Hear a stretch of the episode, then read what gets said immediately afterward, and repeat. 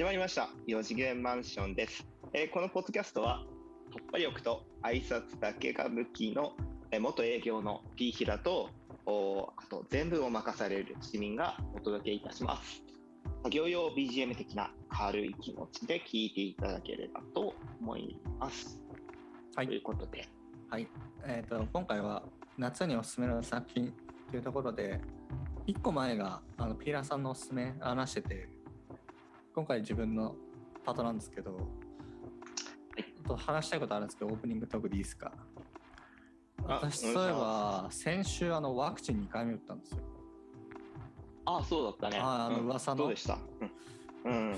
副作用めっちゃめちゃ出て、うあんの解熱鎮鎮静剤とかあのバファリンとかあのあと、うんうん。何？ウィダインゼリー5個。うんうんアクエリ？もう全て用意して、うん。もう支度を揃えた状態で、もういざ打ってこいって、う打ってみるって言って、回復アイテムねそう、回復アイテムもはい全て揃えた上で切ったんですよ。で僕、うん10時に午前10時金曜日午前10時に注射を打,、ん。打たれてであの注射打ったことある方は分かると思うんですけど控え室みたいなやつに座らされるんですよねうんうん。パイパイプ椅子みたいなやつに。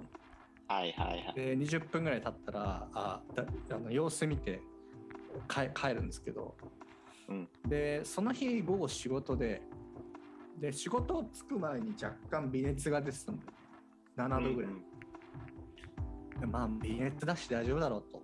思って仕事したら18時半ぐらいになってちょっと寒気がしてきて。うん。寒いなとこれ早めに出前館頼んどこうと思って。出前館頼んあはいそしたらね20時21時ぐらいになった時にやっぱり寒いなと思って。で熱測ったらその時はまだね8度ぐらいだったんですよ。はい。は8度かと思ってやっぱ副作用来るんだなと思って。うんうんえー高いよね8度でもね。うん。でもなんか眠気があるかって言ったらそうでもないしお腹うん。もう減ってるからさ、まあ夕飯食べてで、まあ、22時ぐらいまであのゲームしたんだよ。うん。でにで22時くらいになったら急にもうなんかあの体が動かなくなって倦怠感で。はいはい。そうもうインフルエンザみたいな感じだね。でもう動くと体痛いし頭痛いしもう左手肩パン3発食らったぐらいに痛さあるし 寒いしもうなんかあついに来たなって感じで。うん。でもうこっちから用意全部あるからさあの鎮静剤いただいて、あのウィーダーちょっと書き込ませていただいてうん。もう全然治んないんでそれでも。マジかよ。そう。ポーション意味ねえじゃん。やべえ。でもう11ぐらいになったらもう真夏だよ。熱帯夜だけど寒くしようがないから、あの冬の布団を消臭して、あのうん毛布かけてあと冬の厚めの布団かけてうん寝てガタガタしながらこう横になってたんだけど、あれなんかこの感覚懐かしいなってちょっと思ったんですよ。なんだろうなと思ったら、僕あの前さ一緒の会社行った時さ海外の製品担当担当したじゃん。あのアメリカのシリコンバレーを。ああはいはいはああの僕海外の製品のあの担当したんですけどそ研修でアメリカ行ったんですよ僕一人で。いうんそうそうだ。そうシリコンバレー。でその時にもう1人しかいない中5日間の研修であの3日目に熱出して。であの行ったとこはサンノゼっていうとめちゃめちゃ気温高いんですけど秋とかでも。なんかあ昼も寒くて。で結局研修休んでほあのホテルで養生してたんだけどうん。その時と全く同じ症状なんだよ。症状的に。怖いね。うん。だけどあ向こうの時はさもう病院の行き方も分かんないわけよ。はいはい。もうホスピタルとか帰宅してもそう、うん。分かんないしあの薬もあの薬局行ったらあるんだけど、まあ、日本と違って結構もうセールスがすごい。ハイパワーあマキシマムあのポーションとかマジでこれいけんのかなとかなんかもう何も信じられないし薬いっぱいあるからそうそうだう日本だったらなんか1個頼んどきゃいいじゃん。だから分かんないから、もう自分が知ってるものしかダメだなと思ってあのゲータレード、ゲータレードとオレンジとか頼んで、野菜とかあフルーツとか。でなんとかしのいだんだけどでもその時と比べればさあの今薬あるし、うん。あの病院も今まあ病棟少なくなってるとはいえうん。あるじゃん。はいはいはあなんかすげえ気持ちに余裕が出てきていうわあで強いね。でむしろなんかこのこれくらいの熱ってやばいな久しぶりだなと思ってそれちょっと楽しんでたんだよね、で逆になんかピラさんもしかしたら共感してくれるかもしれないけど、うん。なんか熱があって疲弊してる時ってなんか安心しない？どういうこと？あ安心しないか？なんかすごい昔からどうどういう？うんなんか例えばもう結構もう寝ることしかできないぐらいの時、うんうんうん高熱が出てうんうんうん布団に入ってなんかこう、呼吸も荒くなってるけど、うん。なんか逆にその状態が安心いや俺安心しない。安心しない？もうい命の危機しかし感じない。あ命の危機ね。なんかすごいね、あようやく戻ってきたなって感じするんだよね。なんかその今、うん。今の状態？その体が疲弊してる状態が、うん。なんかすごいあのあ戻ってきたなっていう感じがするんですよ、マジで。うん。なんかもう境地になんかの境地に立ったんじゃない？わかんないけど、まあ昔からそうで風邪とかひいてあ、まあ、確かに苦しいんだけど、うん。あの逆にある種心地いいっていうか、うんうん。あ今こういう感じなんだっていうあ熱ってあ風邪ってこんな感じだよねっていうのがなんか好きなんだよね。マジか、うん。それはちょっとやっぱ境地行ったわ。あ境地行ったか。うん行った、行った。うん、お俺だってもうその状況になったらもうただもうその翻弄されちゃうああのうん。えー熱はどうなの？どどどれだけ続いたの？結局。えっと基本夜は多分39度6分とかああ高い。まで出てで次の日はもう結構だるくてあの動けなか動けなくて、まあ、本読むとかしかできなかったんでうん。でその次の日日曜日は、うん。まあ、一応外出て人と会うぐらいはできたんだけどうん薬が切れちゃうと、まあ、若干頭痛が残ったりとか。うんなんかそういう状態で、まあ、今週水曜日ぐらいまでは若干微熱気味だったかなって感じだね。そうそうそう。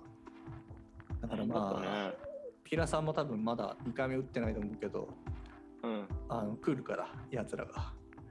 ああ来るよね。いや俺も用意してる。あのよし、うん、秋休みが俺の学校あるからうん、そこに2回目を2回目のワクチンをつけて、うん。だから秋休み秋休みに実家ニートをやる予定だからうん、そのニート期間にその倒れる3日間なり4日間なりをうん、俺の中でスケジューリングしてうん、でそれでワクチン休みしようかなって、うん、そうそうねそ、それぐらい準備してた方がいいと思いますよ。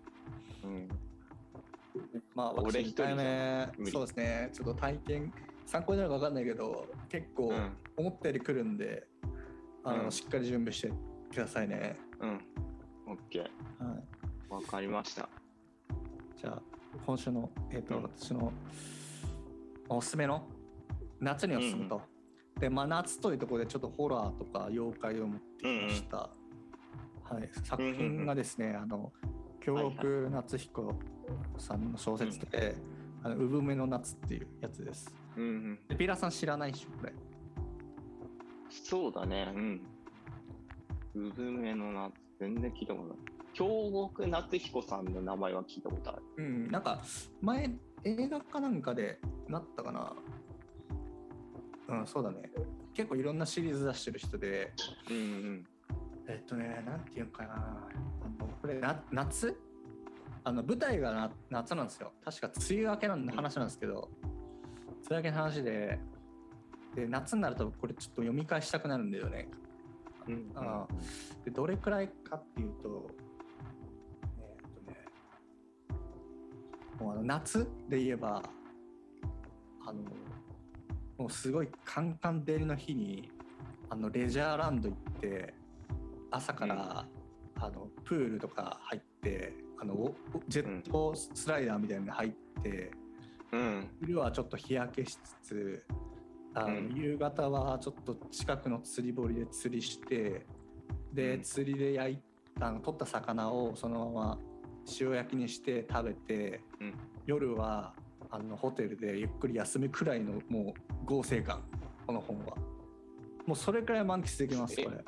え、それすごくない？もうめちゃめちゃ夏満喫できるよ。あまあそれか人によっては海行きたい人もいると思うよ。要はうん。朝朝早く起きて夏,、う夏？あの午前中海水浴？して、うん。昼はあの何？カレーとか食べてでまたあの海行ってで夕方まで遊んでで帰りは車でうん。帰って、海の家、うん。もうそれくらいのあれですよ。もうフルコースですから。今回の。はえ、それす、え、すごくない？もう行っちゃう行っちゃうそれくらい行っちゃう。マジかよ。もうなんか夏といえば例えばちょっと涼みたいなとかじゃなくとか、あとうん。冷や冷やし中華かき氷。うん。もうそういうもんじゃございません。これもうコースですから。あのいいこれ一回こうよよ飲み込むともう一回その海行ってきたみたいな気 気持ちになるよ 満足感が満足感がそう満足感海行ったレベル。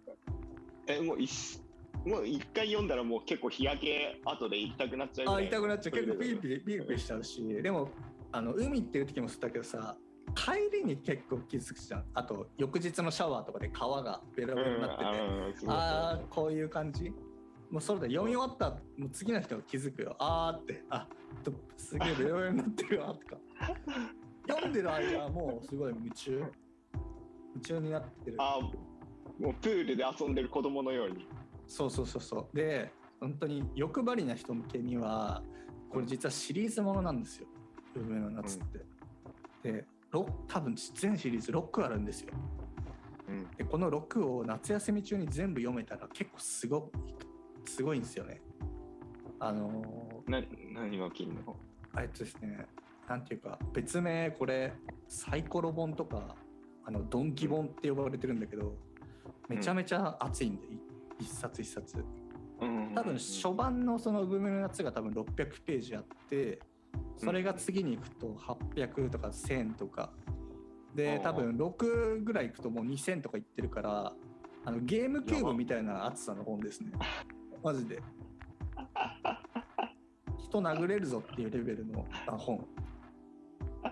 本当にあのうん。いや、スマブラだけしか、あ。の、あそう。ヒット作ない、あれ。まあ、名作が他にはあるけどさ。あ本当にあの文庫とかであの買えばさ上下中とかで分かりづらいかもしれないけど、上下中も全部なんていうか普通の3巻セットだったら3巻合わせた圧量が上にあって中にあって下にあるから3倍っていうだけ、うん。ゲームキューブぐらいの厚さがありますこれうんマジかよ。やばいですね。これをだから全部読めたら、あの相当多分幸せだと思うんだけど、もう体中日焼けがやばいと思う。体中日焼けがやばいと思いますね。はいね。えしちゃうと思う。でこうまあそんなあの僕は結構ツアーぐらいおすすめしたいんですけど、うん。いい体いい体験。これなんまあどういう本かっていうとですね、うん。まあ、せ戦後？戦後のあの日本の、まあ、東京とか神奈川あたりの話なんですけどあのなんていうか妖怪妖怪のさえっと妖怪祈祷とか百鬼夜行とかなんか聞いて思い浮かぶことあります？いや、ごめん、ないね。百鬼夜行とかも知らないうん江戸時代と。かであの妖怪がこう出るよとかうん。あとはそうだな鳥山石鹸とか知らない？うん、わかんないや。なんか妖怪を描いてた絵人がいるんですよ昔うん。鳥山石鹸ってのがいるんだけど、うんその、まあ、妖怪をテーマにした話あのミステリー小説なんですけどねこれが。で久保君夏彦さんのそのデビュー作なんだけどこれ最初あで賞取ってるんだよこれ。メフィスト賞っていう。最初これあの編集部に持ち込まれた時これ新人じゃねえだろっていうので本当になんか著名なあの作家が名前隠してやってるんじゃねえかっていう疑われたぐらいもう孫うことなきすごい作品。で。うんで難しいかっていうとあ全然これ難しくなくてなんでかっていうとねすごいあのどちらかっていうとノベルスっていうジャンルになるんだけどあのキャラクターがすごいあの目立ってるというかあのキャラクターがそれぞれいろいろとあの個性があってでキャラクターを好きになると物語も好きになれるみたいな話なんで、うん。うん。まあなんだろうなアドベンチャーゲームとかあとノベルスゲームとか、まあ、下着とはちょっと違うと思うんだけどあの特徴的なキャラクターがいるみたいなやつですごい読みやすく、うんうん。あのなる、うんうんなるほどね。そうそうそう。で、まあ、まあこの話はですねその、まあ、妖怪の話なんですけど、うん。まあ、最初僕読読む前は、まあ、妖怪の話だからなんか妖怪技とかあヌーベみたいなあの左手とか持ってる人あがあ出てくるのかなと思ったらあうんうんうん。あの妖怪をあの妖怪妖怪の事件が起こったものを、うん。妖怪かもしれないし妖怪じゃないかもしれないっていうのを分析しながら妖怪を倒す話。え、待って、倒すの誰？警察？ああ警察じゃない主人公がいるんですあ、けど。主人公？うん、主人公がいるんですけどそうヌーベみたいなのがいるんですけどうんあのなんていうかな他の妖怪作品とちょっと違うのが、うん。例えば妖怪とかだと最近だとなんだろうなあの化け物語とかわかります、化け物語。あ、ちょっと読み始めたな。うんうん。なんかあれってほら怪ってやつがいて、猫とか猿とか、吸血鬼とかカタツムリとか、はいはい。それがなんか人にこう何？乗り移ったりとかさ。してあのそれをこう倒す話じゃないですか。はいはい。でまあ倒し方としてはまあトラウマを克服したりとかさあ本当に敵と戦ったりとかするじゃないですか。うんうん。であれってもう妖怪がいますよっていうあのありきの話があっそうだね。てで、まあ、一応民族学的にこの妖怪はこういうルーツであのこうだからこういうものですよみたいなやつうん。があのあるんだけどこれこのあの「海の夏」の面白いところは事件の持ち込まれ方としては全部妖怪として持ち込まれてくるんだよねだからあ、これよ、妖怪マターですよ。妖怪また妖怪がそう妖怪ままたですよって映画は撮ってくるんだ案件をうん。あのーまあ、主人公はあの古本屋のの店主。うんきょのあの中禅寺敦彦っていうやつうんで、うん。であのあだ名が京極堂って呼ばれてる。でうん古本屋の名前が京極堂っていう名前なんだけど京極。であの副業で神主をやってる。神社の。おー。えー暇だ、暇だからね、古本屋さんね。でそのあと付き物落としっていうのもやってるあのうんうんっていうのを副業でやっててでそのうん。あの古本屋の店主がもう芥川龍之介みたいな感じの見た目の人でもうすごい暗、はいいはい。暗くてもう線も細くって、うん。もう肉体労働とか絶対しないような人、うん、であの、まあ、主人公というか、まあ、タワトソンみたいなポジションがあの関口っていう人がいてその人があの小説家なんだけど、あの食べていくためには小説だけじゃ無理なんで、まあ、そのうん匿名な匿名でその心霊体験とか送ったりとかあと雑誌になんか投函したりとかしてる人なんだよ。うん。でこの人うつ病の毛があって、まあ、基本的になんか物事をネネガネガティブに考えるし突然よくわかんない妄想とかに襲われたりする人でこの京極って人と関口っていうのがあの学生時代の友達。で、まあ、年齢はお互い多分30ぐらいかな。30ぐらい。お互い奥さんもいて。があその、まあ、京極堂っていう副業やってるっていうのを知ってるからあの関口ってやつがうちのその雑誌の編集長からこういう案件が来たんだけどお前なんか詳しくないっていうので聞きに来るところからスタートする。うーなるほそうで、まあ、一巻の案件があ妊娠20ヶ月してる人がいるど。はい。20ヶ月、まあまあ。はいはい。妊娠期間ってさ20ヶ月平均さ12ヶ月とか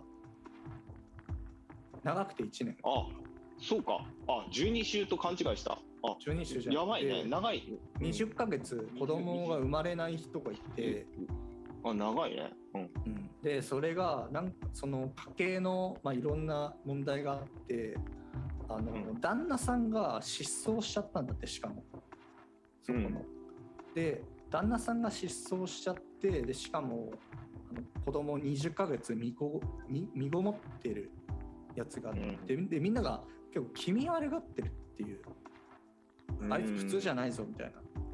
で、これがなんか怪異なんじゃないかっていうので持ち込まれてくるんです。うん、ででそこで例えば他の妖怪の漫画多分ゲゲゲの鬼太郎とかだったらあのあそれなんとかって妖怪ですねってスタートするじゃん、うん。多分。はいはいはい。うん、で化け物語も多分、うん、あそれは何かの怪かもしれないってあの推しのめめみたいなやつが言ってくるんだけど、ここは全然近くてまず妖怪かもしれないっていうので話を持っていくんだけどまずそのあの考えを否定してくるんだよね。まず妖怪ってうん。あのなんだろうっていうところ妖怪っていうかあの君たちが考える妖怪をあのなんでそんなに不思議がってるのかっていう話をまずしてくるんですよ相手の人は。え、待って、恐怖の方が相手って、もう、京あ、京京極だね極とが。京極の方が、まあ、要はなんかこういろいろと自分たちが当たり前だろうって思ってる概念をうん全部壊してくるんだよねこの人が。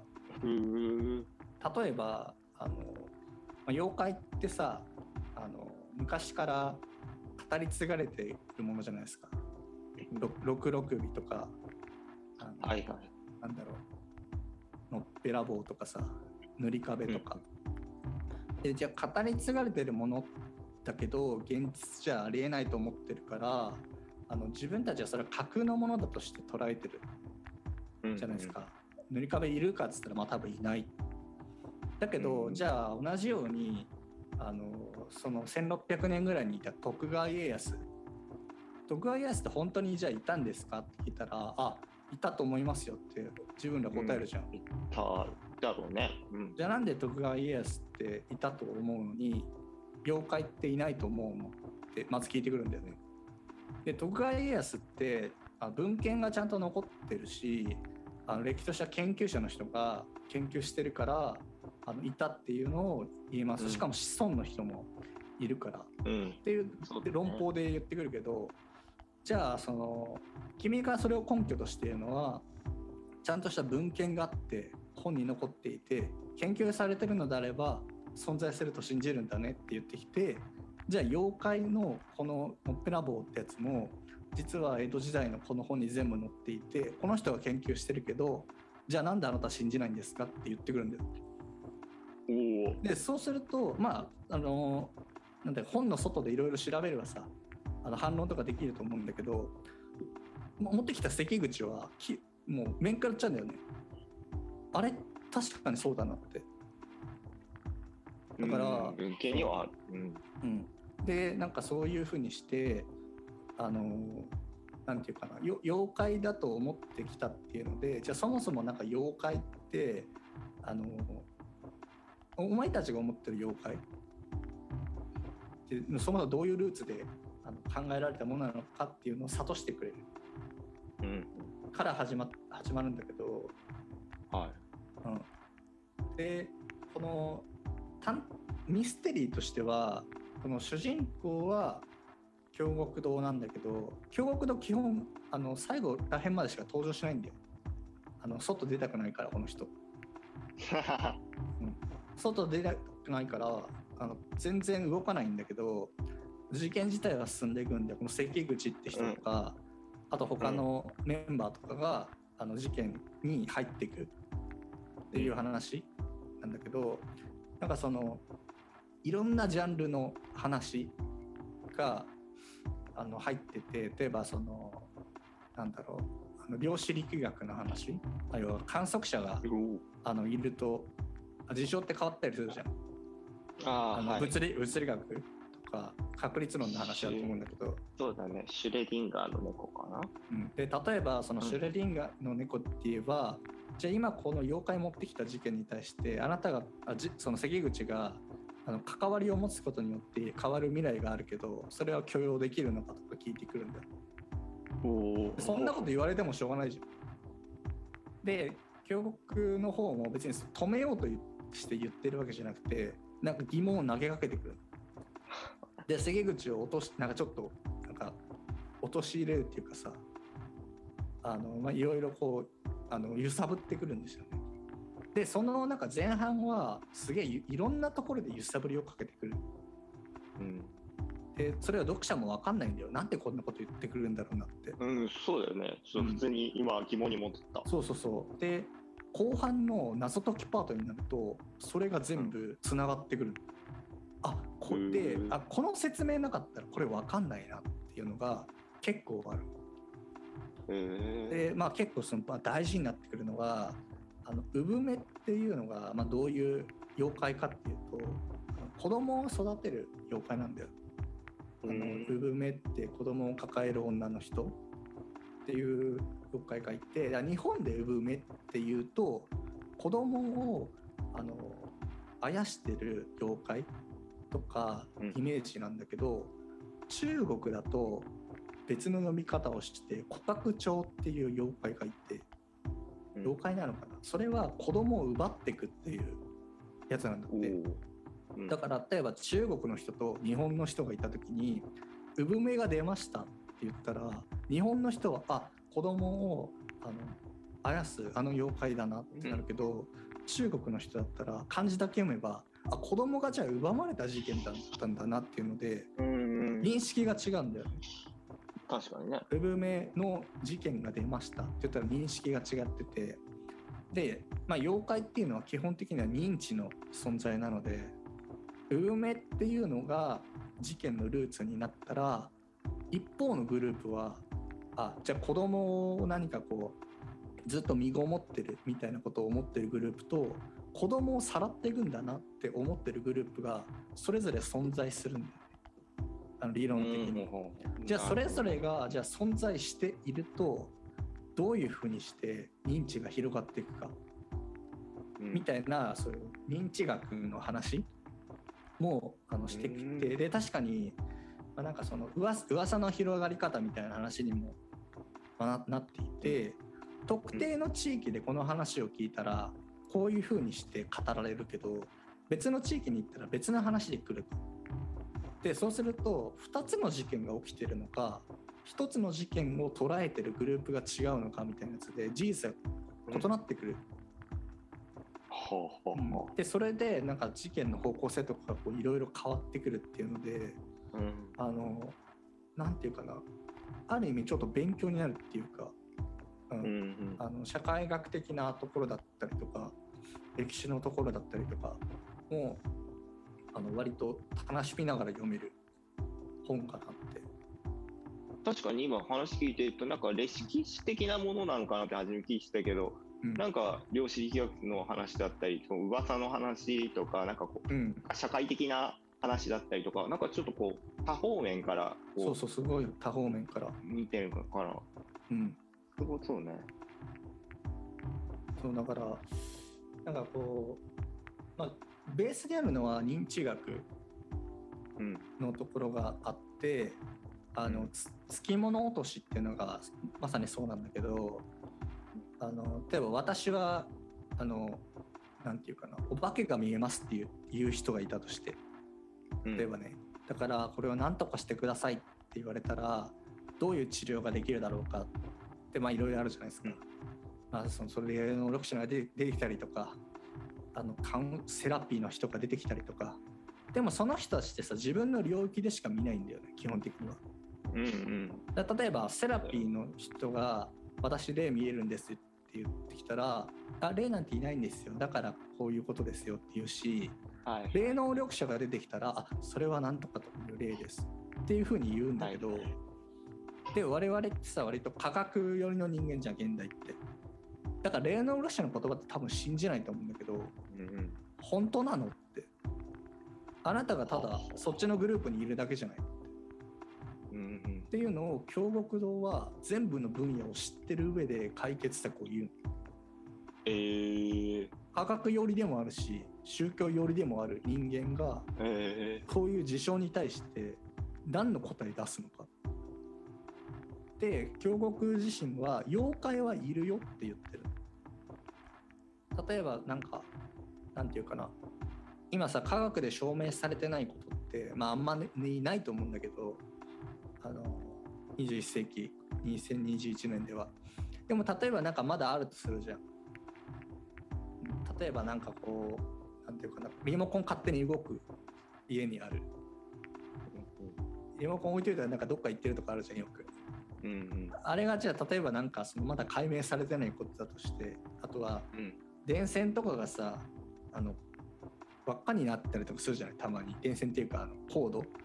知らぬうちにコードね。はいはい。あれ実は解明されてませんってなったら、うん昔の人だったらそれ妖怪の仕業ですって多分言うんだようんうんだけど今妖怪の仕業ですんだって言わないじゃん。まだ解明されてないだけですよって。だけどもしかしたらそれ本当に妖怪やってるかもしれないじゃんうんじゃあなんであなたは妖怪がやってないと思うんですか？みたいなやつをあの妖怪アンチ側と妖怪認めてる側がうん。うん両方言ってきても両方に答え出せる人間がいあの主人公、すげえ。そうだからなんか認知をすごい当たり前だと思ってることをあそうじゃないかもなっていうのをいろいろとうん。あのなんていうかな。おあエンターテインメントだからね話は基本的には、うん。読むうちに分かってくるかなって。えいう話ですね。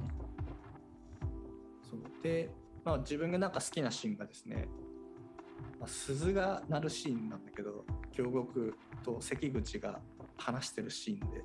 うん。あの京極がその関口から話を持ってこられた時にもう大体そういう悟り悟らせることから入るんです。ね。でうん関口もそれを知ってるから、まあ、物語のあの核心に迫るためには、まあ、あえて話に乗ってあげなきゃいけないというので話に乗っていくんだよその向こうの話術にとらわれないように。で最初はなんかいやでもこれこうじゃないかとかいやそんなこと言ったらそれ極論じゃないかとかいろいろ言ってくるんだけどあの読者もそうだけど関口もあるタイミングからもう全部京極の話術に載せられてるんだよ。へえでそれをずっと読んでるとあ京極が正しいこと言ってるなって思ってくるんだけど途中で文章の途中で「凛と鈴が鳴った」っていうのが必ず入る説明のパートで鳴ってたから。でその時にハッと思ってあの関口の方とかもあの一回現実に戻るんだよね。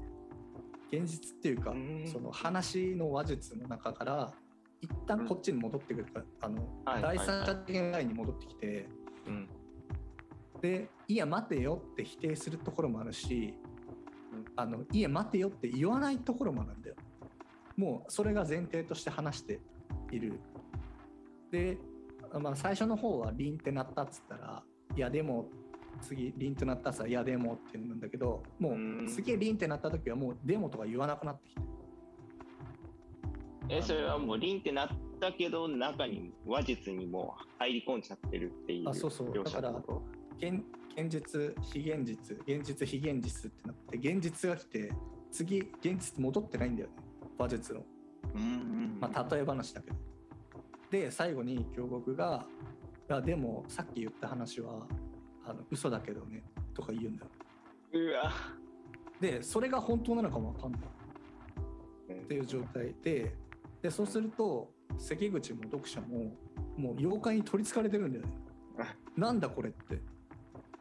もういろんなあらゆる分野の話をすごいしてくるからもう正しいとしか思えないし、まあ、嘘だよって言わない時もあるんだけどうん。もうこの人が言ってることすごい正しいなっていう状態にうん。もう聞く姿勢に入っちゃっててえであのでもそのなんかこう我々のさ科学信者としてさあの普段生活してる中の疑問とかも生まれてくるんだけどふと現実に戻してくるラインがあってそうすると真実だ時は多分妖怪に取りつかれててでいやでもって思う時は多分妖怪があの払われてる。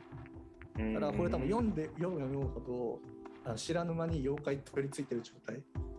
でもう夢中でパラパラ読んでてで多分お姉さんとかにポンポンって「あんた何読んでんの?」ってはってななると思うのあそっか。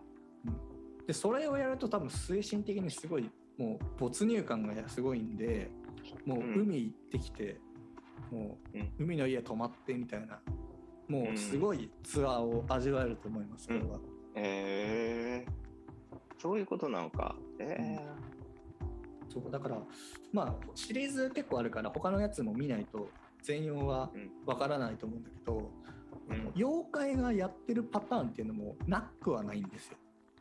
うん。うん科学的に説明できないことが起こることもああるんだけど「産めの夏は」あの妖怪じゃなかった。うーん。うん。そっか。え結局、うん。それはあの関口たちがやりたいのはうん、解決したいってことだよね。あそうそう。あの依頼が来ててその依頼を解決したい、なんだ何なんだろうなっていう謎を突き止めたい。うん。ので行くっていう感じだよね。うーんいやそれのあのーえっ、とえ誰だっけ？今日今京極？日すごい人。京極。京極の話を聞いてそれをヒントにして一曲解決したり、まあするってことだよね。あのそうだね。あの京極が出てくるタイミングが、まあ、本当にやばいってなった時かうん。なんか自分と関わりがあるって分かった時に来る、来る。うん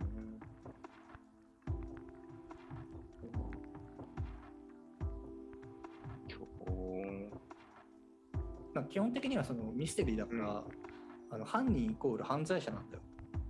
うんだから逮捕されて終わり、うんここんなんと一緒なんだけど最後は、うんあのドゥドゥドゥドゥってあの音楽流れて、うん。あの、うん。終わりなんだけどその謎解きがつきもの落としなの。うんでつきもの落としする時は京極堂はその神主のあの服を着て今からつきもの落とし始めますって言ってそのうん。宗教論とか科学論とか全部持ち出して、そのうん。は犯人の人の認知をぶっ壊して、あのうん。改心はさせないんだけど謎を解くえっていう話。でこれが結構そのまあせ盛大というか面白さが割とさあのミステリーとかってある意味犯人と被害者の2人だけの話？に、あここここ間の話でさ終わっちゃう、あの話とか多いんだけどさっき言ったように、あの宗教学とかって入ってくるとあのそこの共同体だったりとかそこの町全体が実はおかしかったとかいう結論もああるんだよね。うん。だからそそういうのでなんか実はあの今ここにいるあなたたちもおかしいですよとかもう分かったりするんで、これが、まあうんこの人固有の話なのかあのうん。宗教的なあの話なのかもうちょっと見どころなところ、でまあいろいろとあとねなんか面白いなと思うセリフ。あの自分の中でこうしまっておきたいなっていうセリフは、うん。多分結構あるあると思ってて。個人的には、まあ、例えば宗教ってさあのの初めの一人って多分狂人なんだよね。狂ってる人。うん。まあ周りから見れば。周りから見れば狂人の人がいて、でそれが一人きりだと狂人で終わるけどそこが2人3人って増えてくると宗教って名前に変わるおーなるほど。っていうふうに言っててで今今回というか、まあ、あらゆる事件が多分大体何かの宗教とかにあの部分的に変わってくるところなんだけどじゃあ2人目3人目が増えた何が理由なんだろうとかどうやってそれが増えてるのか。例えば1人の人がもう錯乱してたらさえなんだあいつってなるだけじゃん。だけどその錯乱してる人を何か一緒になって錯乱する2人目3人目が、うん。まあ、例えば意図的になんかやってんのかその実は伝染病みたいなもんであのそういう風に見えるようになっちゃうのかとかいうのでうん。そういうなんかこうメカニズムっていうかさ浸透の考えの浸透のメカニズムみたいなやつも結構紐解けるので部分目だと多分そこまでいかないと思うんだけど割といいですよ。で次の「毛量の箱」っていう2作品目もまあこれもこれですごい大ツアーなんで、うん。あのおすすめでございますね。そうね。うん。多分そうですね。多分夏満喫できると思いますよ。夏休みそうそう終わっちゃうけどうん。満喫してもいいかあ全然。あの1日はい半あれば読めると。思う。なうん。いいけど、うん、Kindle も Kindle も出てますから。あ出てる。うん。うん、そう。で割とあの、まあ、主要のキャラクターが目立ってるって言ったじゃん。まあ、属性言うと主人公は神主でで主人公あじゃないな関口が小説家。であと、探偵ってのがいて一人。うん。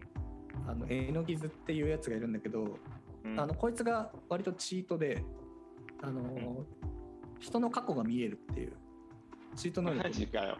うん。チートやんでこれ何がチートかっていうとミステリーにおいてこれチートなんですよ。その人が殺したシーン見たら終わりなんだよね。そのチート、うん。うん、でもう一人刑事があのいいるんですよ。で大体これがこの関わってくるんだけどうん。でこれでまあ面白いところは絵の傷ってさ、過去のシーン見れるからコナンだったら無双できるんですよ。うん。わかる？で犯人分かってんじゃん。でそれどうやって犯行したかをたどればいいだけじゃん。うんだけどそれをもってもこの事件解決できないんだよ。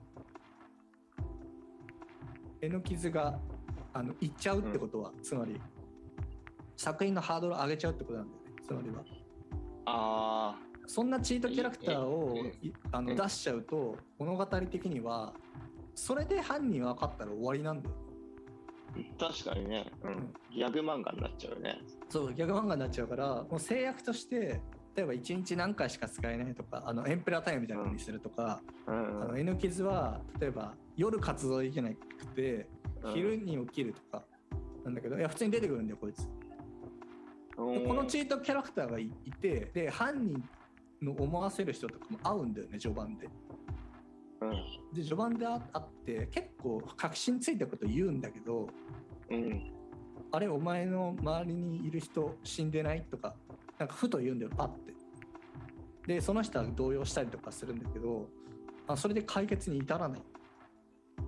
マジかでなん何がなんで至らないかっていうと、まあ、事件の本質として人が殺されたっていうことよりもなんでそういう噂が立ってるかっていう方が大事だからそれはその探偵の能力でも見抜けない。の探偵が分かるのはなんで死んでるかうん。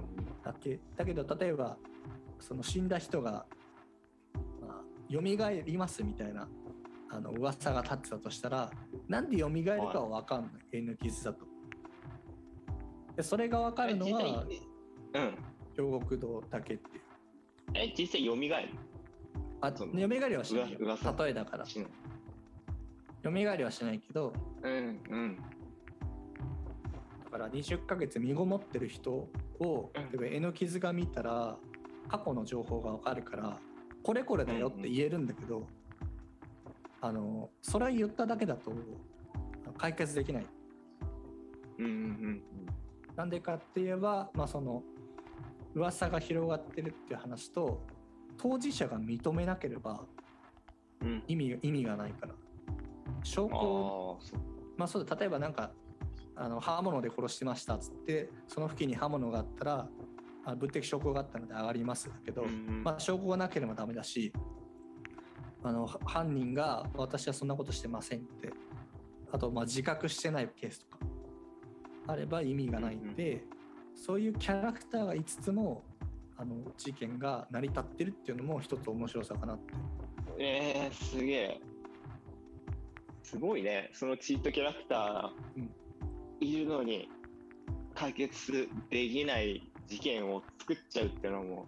うんもうなんかそうだねココナンがねぬるく感じるね あのコナンってさ結構まあ一つ一つのミステリーとかミステリーというか話のギミックとかすごいできてると思うけどうん。あの殺人の世界観とか特にないじゃんあなんかそういう噂が立って殺されたっつってコナンがその、うん宗教学的にはとかここら辺に住んでる地域の人はこういう考えを持ってるからとかあ。確かにね。もう、もう、それは嘘ついてるかついてないかぐらいだもんね。うんそうしか分かんないそうだ。から、まあちょっとその本格ミステリーってわけじゃないんだけど、まあ、ほ一応うんミステリー、本格ミステリーかなには入るけどミステリーっていうよりはなんか日本のあの民族学とかあと宗教とか、はいまあ、はいピラさんは多分あの結構造形深いと思うからわあの分かる部分とか多いと思うんだけどあの結構ねおおすすめですよこれは。ああ、そうなんだ。うん、へえ。と興興味あるな。ぜひ読んでほしいですね。うんうん一応 Kindle だと,、えー、と上下で分かれてて上本が多分400円ぐらいかあ、そんなに安いうん、安いですよね400円だから、まあ、それ読んでみてあの面白かったら月間買えばいいし、うん古本屋だったらそうか100円 ,100 円で売ってると思う、うん。うん。うん、古本屋、古本屋行くのだるいから、Kindle で買うわ。Kindle で文明読んでみてください多分うんあのはまはまればいいなとは思うけど、うん。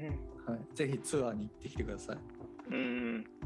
できます。はい、そっか。えー、なんか今日は僕ら全然ジャンル違うけど、宗教ってとこがなんとなくかぶったね。そうですね。ちょっと宗教的な多分こっちの方が宗教的な要素強いと思う。妖怪だし。うん、こっちは今日はもうギャギャグだかうん、ら。ギャグってコメディだから。うんえー、そ。そそうだね。だからまあいろいろそうだね哲学とか宗教とか倫理学とか心理学とかうんが好きだったら結構刺さると思います。うん。まあ、そんな感じですね。うん。はい。ありがとう。はい。ピラさんなんかさ最後にありますか？最後は、多分もう来、次の、あの、放送の時は、実家を出てると思うんですけど、はい。あの、今日はすごく活発に話せたと思うんですけど、次回放送はちょっとあの、木造の家で、あの、こそこそ話しながら、はい。あの、話すことになるので、またトーンが小さくなります。はいすい。ません。よろしはいく。ごめんなさい。あ、ごめんねごめんね。小さくなってごめんね。わかりました。じゃあお引っ越しお願いします。はい。ありがとうございました。